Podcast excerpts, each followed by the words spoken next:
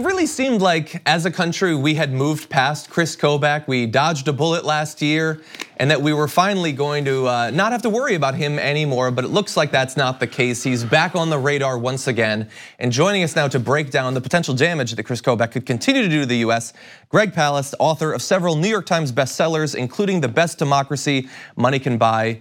Greg, welcome to the show. Glad to be with you, John. Glad to have you here. And I, I know that uh, recently you have turned your attention to Chris Kobach and you've been investigating him. And so, uh, who better uh, to talk to about the role he might play in government? Uh, he's popped back up on our radar because there is the, the possibility that he could be involved in uh, instituting Donald Trump's uh, immigration policies in the future, which isn't necessarily what he's been known for nationally over the past few years. Um, what do you think about him reemerging on the national scene? Oh boy, uh, you know, right now uh, Trump would like him to be immigration czar or czarina. I don't want to be too gender biased, but the um, Chris Kobach got his start. I know he's known as the vote thief in chief. If not for uh, his vote thieving uh, schemes, Donald Trump wouldn't be president. He owes him a lot. But uh, he started out as a, with a white supremacist group called FAIR, who's uh, and he was the lawyer for this group. And in fact, I think he still remains uh, a counsel for FAIR, uh, which says its purpose is to maintain a European majority America. I know some of you thought America should be an American majority America, but not Chris Kobach. Uh, he's also the author of SB 1070. Well, even while he was uh, in um, a Kansas state official, Secretary of State, mm-hmm. he wrote SB 1070, the what the ACLU called the driving while brown law, was basically thrown out by the U.S. Supreme Court.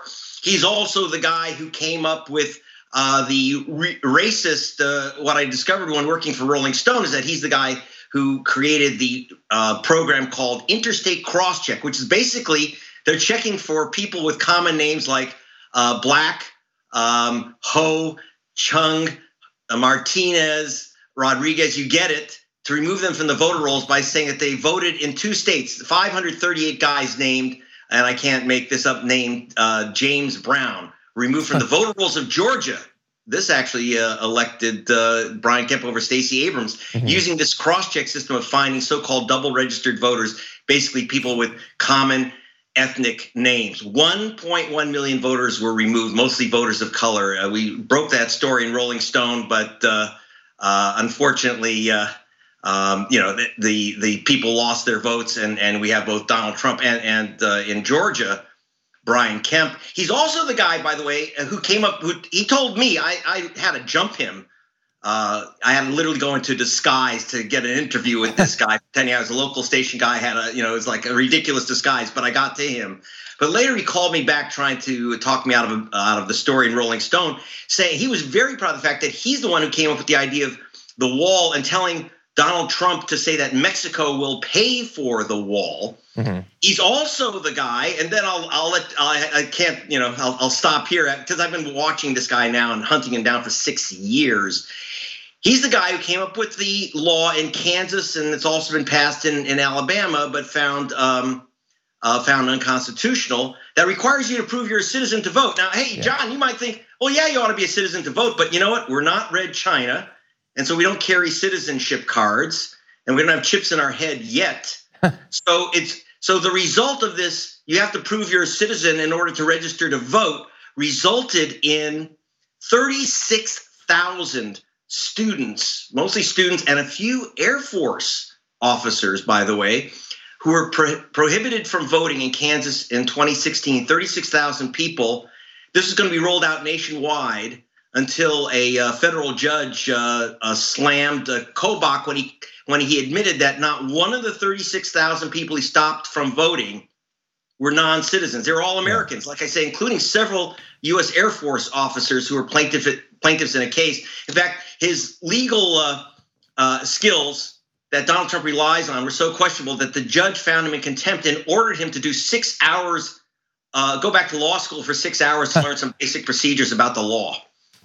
that might not be a bad idea for a lot of our elected officials, actually, uh, but certainly embarrassing for him. So uh, you've laid out, you know, who he is basically, what he, what effect he has had uh, over the course of his career so far, and so we can sort of we can imagine what what he might do if he was immigration czar. Um, there are a few other names that have been bandied about as well. From what you know of Chris Kobach, what do you think about him filling the role versus someone like, for instance, Stephen Miller, in terms of how much damage could be done based on who ends up in that position? I think Kobach is the most dangerous. I mean, Steve Miller's a, a kind of a fruitcake, which means he's a chief advisor to the president.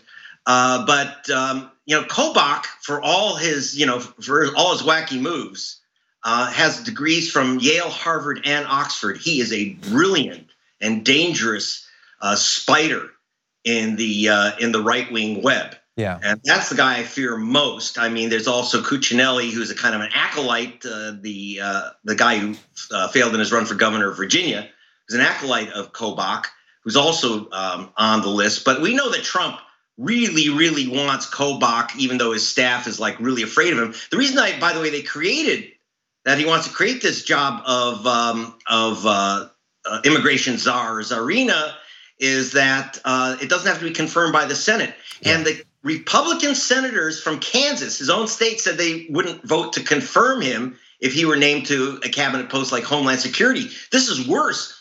This puts him in charge of Homeland Security. And by the way, one of the things he said he would do, he's already said he would do uh, on Fox and, and elsewhere, and, and to me, is that he would look at this. He's the guy, by the way, who came up with the question on the census form: Are you a mm-hmm. citizen, or do you have uh, non-citizens in your household? He wants to use those census forms to match them against voter rolls and say, "Aha, there's a Jose Garcia at this address." And there's a Jose Garcia registered at this address. Obviously, that Jose Garcia is an illegal immigrant voter um, and remove them from the voter rolls. This could this could knock out easily a million and a half people. He said 1 million foreigners voted for Hillary Clinton. I kid you not, 1 million. He could not, and remember, he had the power as Kansas Secretary of State, legal power to look for, the hunt these people down. He tried. He couldn't find two yeah. out of the million illegal foreign voters. He couldn't find two. That is that is certainly embarrassing. Uh, one, one more question I have for you. Uh, if he, let's say he ends up as immigration czar, um, we know that, that thankfully the courts have stepped in a couple of times before to deal with Chris Kobach. We know that Donald Trump, apparently one of the reasons he forced out Kirstjen Nielsen was that she kept telling him to not break the law. And uh, he recently spoke with a group of uh, Border Patrol officers and told them not to listen to judges when it comes to migrants entering the country. If uh, Kobach ends up in this position, how bound by the law and by the courts do you think he will he will be? Well, that's the danger. Like I said, Kobach has law degrees from Yale, Harvard, and Oxford, and uh, therefore he's a master criminal. Literally, I mean, in the sense that that he has again and again and again violated the law, particularly the document called the Constitution. So, but he's very brilliant at coming up with uh, sophisticated and bogus arguments to say that he's not breaking the law. I mean, he's the guy behind all these little towns uh, saying that you, you know, you're going to get arrested if you sell an illegal immigrant a Slurpee, you know, um, and all this stuff's been thrown out by courts. But he's very brilliant at making it sound reasonable and legal when it, it's not even close to it. Wow. So it is. He's dangerous. Yeah, he would be. He's the guy whispering in Trump's ear that these things are these illegal moves are legal and that's why the last Homeland Security, uh, um, you know, chief, she quit because basically whatever she would say, Kobach would whisper in the in the Agent Orange ears, and he'd be done. Wow. Okay. Well, that's terrifying. So we want to thank you for for scaring the hell out of us. Uh, but we do appreciate you joining us on the show.